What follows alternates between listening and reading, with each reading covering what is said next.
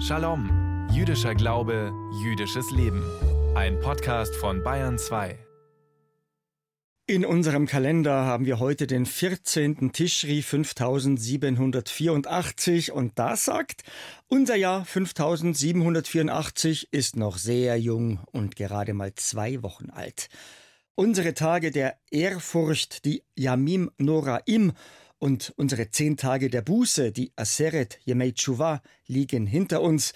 Denn unser Neujahrsfest Rosh Hashanah war am 16. September und unser höchster Feiertag, unser Versöhnungstag, der Yom Kippur, war ja am letzten Montag. Unsere hohen Feiertage klingen also schön langsam aus mit den sieben Tagen unseres Laubhüttenfestes Sukkot. Das beginnt heute bei Sonnenuntergang zusammen mit dem Schabbat.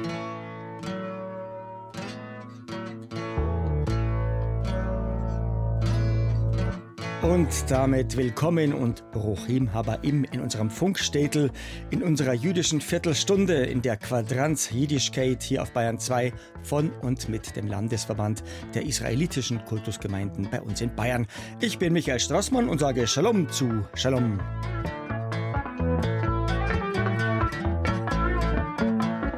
Wir sprechen von Brit Milah. Im Hebräischen ist eine Brit ganz einfach ein Bund und eine Milah ist ein Wort.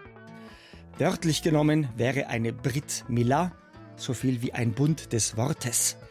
Gemeint ist aber mit Brit Milah die Beschneidung von neugeborenen Buben am achten Tag ihres Lebens. Mit der Beschneidung gilt der Bund mit Gott als geschlossen. Man hat ihm sozusagen das Wort gegeben und der neugeborene Bub gehört zur jüdischen Gemeinschaft. Ja, wir alle wissen, die Tradition der Beschneidung ist vor allem außerhalb der jüdischen Welt umstritten. Und aus den USA kommt nun ein ganz anderes Ritual, genannt Brit Shalom, also Friedensbund. Eine Brit, ein Bund ganz ohne Beschneidung. Unser Shalom-Reporter Igal Avidan stellt uns das doch sehr ungewöhnliche Ritual vor und Igal hat darüber gesprochen mit Nardi Grün, Nardi Grün lebt in Jerusalem und sieht sich als säkularer und humanistischer Rabbiner. Ein festlicher Raum irgendwo in Frankreich. Der jüdische Vater Viktor, eingehüllt in einen Gebetsschal, hält mit der Hand ein weißes Band in die Luft. Das andere Ende hält seine in weiß gekleidete Partnerin Sarah. In der Mitte schläft ihr Sohn auf dem Schoß seines Paten. Dann schneidet jemand das gespannte Band durch, die Eltern und die Gäste klatschen, Viktor tanzt ausgelassen und Sarah lässt ihren Sohn aus der Flasche saugen. Diese Szene kann man im deutschen Dokumentarfilm Jungenbeschneidung mehr als nur ein kleines Schnitt sehen. Viktor wollte seinem Sohn den Verlust der Vorhaut ersparen, die die sensibelste erogene Zone des Mannes umhüllt. Sarah wiederum fürchtete, dass dem Jungen Schmerz zugefügt wird. Nardi Grön ist ein Rabbiner in Jerusalem. Seine eigenen beiden Söhne hatte beschneiden lassen, vermutlich damit sie in der Schule nicht zu Außenseitern werden, wenn Mitschüler unter der Dusche sehen, dass sie nicht beschnitten sind. Als sie zur Welt kamen, beschlossen ich und meine Frau nur aus gesellschaftlichen Aspekten, sie beschneiden zu lassen. Hätte ich heute entscheiden müssen, wo ich viel mehr darüber weiß, hätte ich zweimal darüber nachgedacht. Meine Frau wäre bestimmt dagegen. Seit 2006 führt Rabbi Nardi Grün verschiedene jüdische Zeremonien durch. Auch die Brit Shalom? Selbstverständlich, aber nur einige Dutzende, weil das Tabu hier in Israel noch stärker ist. Im Vergleich dazu habe ich in demselben Zeitraum über 700 Eheschließungen durchgeführt.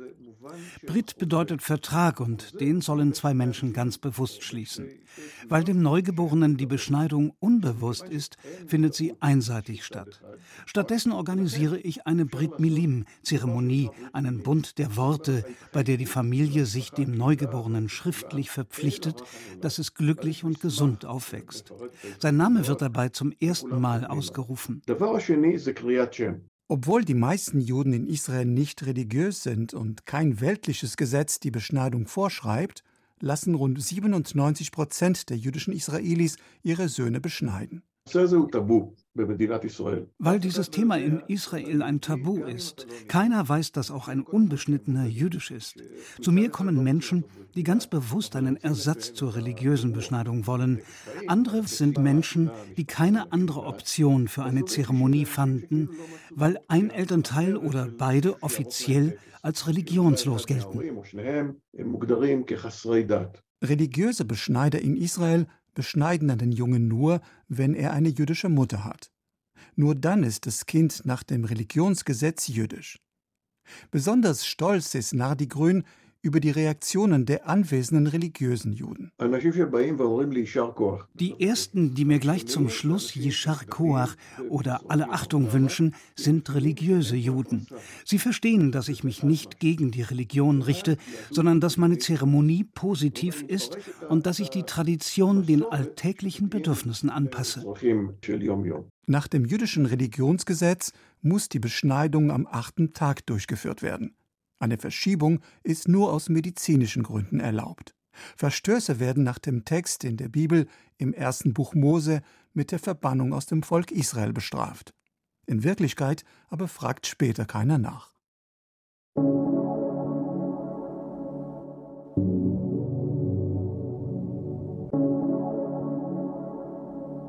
Kurz vor Anbruch der Schabbat am Freitagnachmittag sagen wir von Bayern 2 Shalom. Rabbiner Joel Berger spricht heute über unser Laubhüttenfest Sukkot. Die sieben Tage von Sukkot beginnen zeitgleich mit dem kommenden Schabbat, also wenn es heute Abend draußen dunkel wird. Vielleicht sind Sie ja in den letzten Tagen an einer jüdischen Gemeinde oder an einem jüdischen Haus vorbeigekommen und haben dort im Garten, auf dem Balkon oder auf dem Dach so eine seltsame Bude gesehen, sichtbar notdürftig zusammengezimmert und behangen mit Zweigen, Blättern und Obst. Ja, so eine Hütte, so eine Laubhütte nennen wir auf Hebräisch Sukkah, Mehrzahl Sukkot. Diese Hütten erinnern uns daran, dass unsere Vorfahren davongelaufene Sklaven waren. Sklaven, die aus Ägypten geflohen und dann durch die Wüste geirrt sind, ohne Heimat und ohne festes Dach über dem Kopf. Damit wir diese heimatlose Zeit im materiellen und geistigen Nichts nicht vergessen und damit wir nachfühlen, was es heißt, ein Flüchtling zu sein ohne festes Dach über dem Kopf, verbringen wir ab heute Abend möglichst viel Zeit in diesen provisorischen Hütten. Trotz des ja ernsten Hintergrundes an unserem Laubhüttenfest zu Kott feiern wir endlich ausgelassen und fröhlich, dass ein neues Jahr begonnen hat. Nach all der Nachdenklichkeit und Schwere der letzten 14 Tage. Hinter unserem Laubhüttenfest zu Kott schimmert allerdings ein viel älteres Erntedankfest durch. Heute am Vorabend von unserem Laubhüttenfest an Erev Sukkot sollen wir verstärkt Almosen geben und spenden. Dieser Brauch lässt sich erklären mit der Rettung unserer Vorfahren nach ihrer Befreiung aus der Sklaverei und ihrer Flucht aus Ägypten. Am Ufer des Schilfmeeres angekommen, sehen sie sich in der Falle. Doch das Wasser teilt sich, unsere Vorfahren können ans rettende Ufer ziehen, und hinter ihnen strömt das Wasser des Meeres wieder zusammen. Die ägyptischen Verfolger versinken mit Ross und Reiter. Zum Dank für ihre wundersame Rettung singen unsere Vorfahren zum Lob des Allmächtigen ein Lied das sogenannte Lied am Schilfmeer, die Shirat Hayam. Und sie singen, dies ist mein Gott, und ich will ihn schmücken. Unser Talmud bietet zwei Auslegungen an, wie wir diesen Vers verstehen können. Die eine Deutung ist, schmücke dich vor dem Herrn in der Erfüllung der Pflichten, indem du eine schöne Laubhütte zu seinen Ehren baust einen schönen Lulav und einen schönen Schofar benutzt. Die andere Deutung ist, das ist mein Gott und ich will ihm gleich sein, was bedeutet, dass wir wie er sein sollen, gnädig und barmherzig. Am letzten Montag an unserem Versöhnungstag Yom Kippur haben wir den ganzen Tag gefastet und gebetet auf dass uns unsere Verfehlungen vergeben werden und auf das uns im Buch des Lebens ein gutes Jahr eingeschrieben und besiegelt werde. Gleich nach Yom Kippur beginnen wir uns mit den Pflichten, mit den Mitzvot zu beschäftigen, die mit unserem Laubhüttenfest zu Gott verbunden sind. Wir bauen uns eine Laubhütte, eine Sukkah, und wir schmücken sie. Wir wählen einen schönen Etrog aus und suchen dabei nach einer Zitrusfrucht mit einem schönen Gelbton, ohne Makel und mit perfekter Symmetrie. Wir besorgen uns einen schönen Feststrauß, einen schönen Lulav, in der Hoffnung, einen solchen zu finden, der schön, gleichmäßig und gerade ist und allen Anforderungen entspricht. All dies, damit wir den Namen Gottes schmücken. So wie es in unserem Vers heißt, dies ist mein Gott, und ich will ihn schmücken. Wie eingangs erwähnt, es gibt noch eine andere Möglichkeit, diesen Vers zu interpretieren. In unserer Beziehung zu Gott sollten wir nicht nur die Pflichten auf die bestmögliche Weise erfüllen, wir müssen auch mit unseren Mitmenschen auf die bestmögliche Weise umgehen. Und das tun wir, indem wir Gott in seiner Gnade und Barmherzigkeit sozusagen nacheifern. Wir müssen an die Armen und an die Bedürftigen denken, denen vielleicht die Mittel fehlen, unser Laubhüttenfest Sukkot angemessen zu feiern. Nach all den ernsten und nachdenklichen Tagen zwischen unserem Neujahrsfest Rosh Hashanah am 16. September und unserem Versöhnungstag Yom Kippur am letzten Montag können wir jetzt ausgelassen feiern, dass für uns ein neues Jahr begonnen hat. Das 5784. Die Tage von unserem Laubhüttenfest zu Gott sollen eine Zeit sein, in der wir uns frohen Mutes vornehmen, alle seine Pflichten und Gebote so gut wie möglich zu erfüllen. Seien es die Pflichten und Gebote zwischen ihm und uns oder zwischen unseren Mitmenschen und uns. Wenn wir das neue Jahr mit der richtigen Haltung und Einstellung und auf dem richtigen Fuß beginnen, stellen wir die Weichen für ein gutes 5784. Komme, was wolle, wenn unser Funkrebbe Rabbiner Joel Berger mit seinen Überlegungen fertig ist, pfeift sie bei uns auf Bayern 2 und dieser Pfiff sagt uns Freitag für Freitag, jetzt kommen unsere Lichtzündzeiten, die Zmanim damit wir unsere beiden Schabbatkerzen heute Abend bei Sonnenuntergang bloß nicht zu spät anzünden. Also, zur feierlichen Begrüßung unseres Ruhetages heute bei Sonnenuntergang müssen wir unsere beiden Schabbesleuchter angezündet haben. In Pilsen bis um 18.32 Uhr, in Salzburg bis um 18.34 Uhr und in Straubing bis um 18.35 Uhr.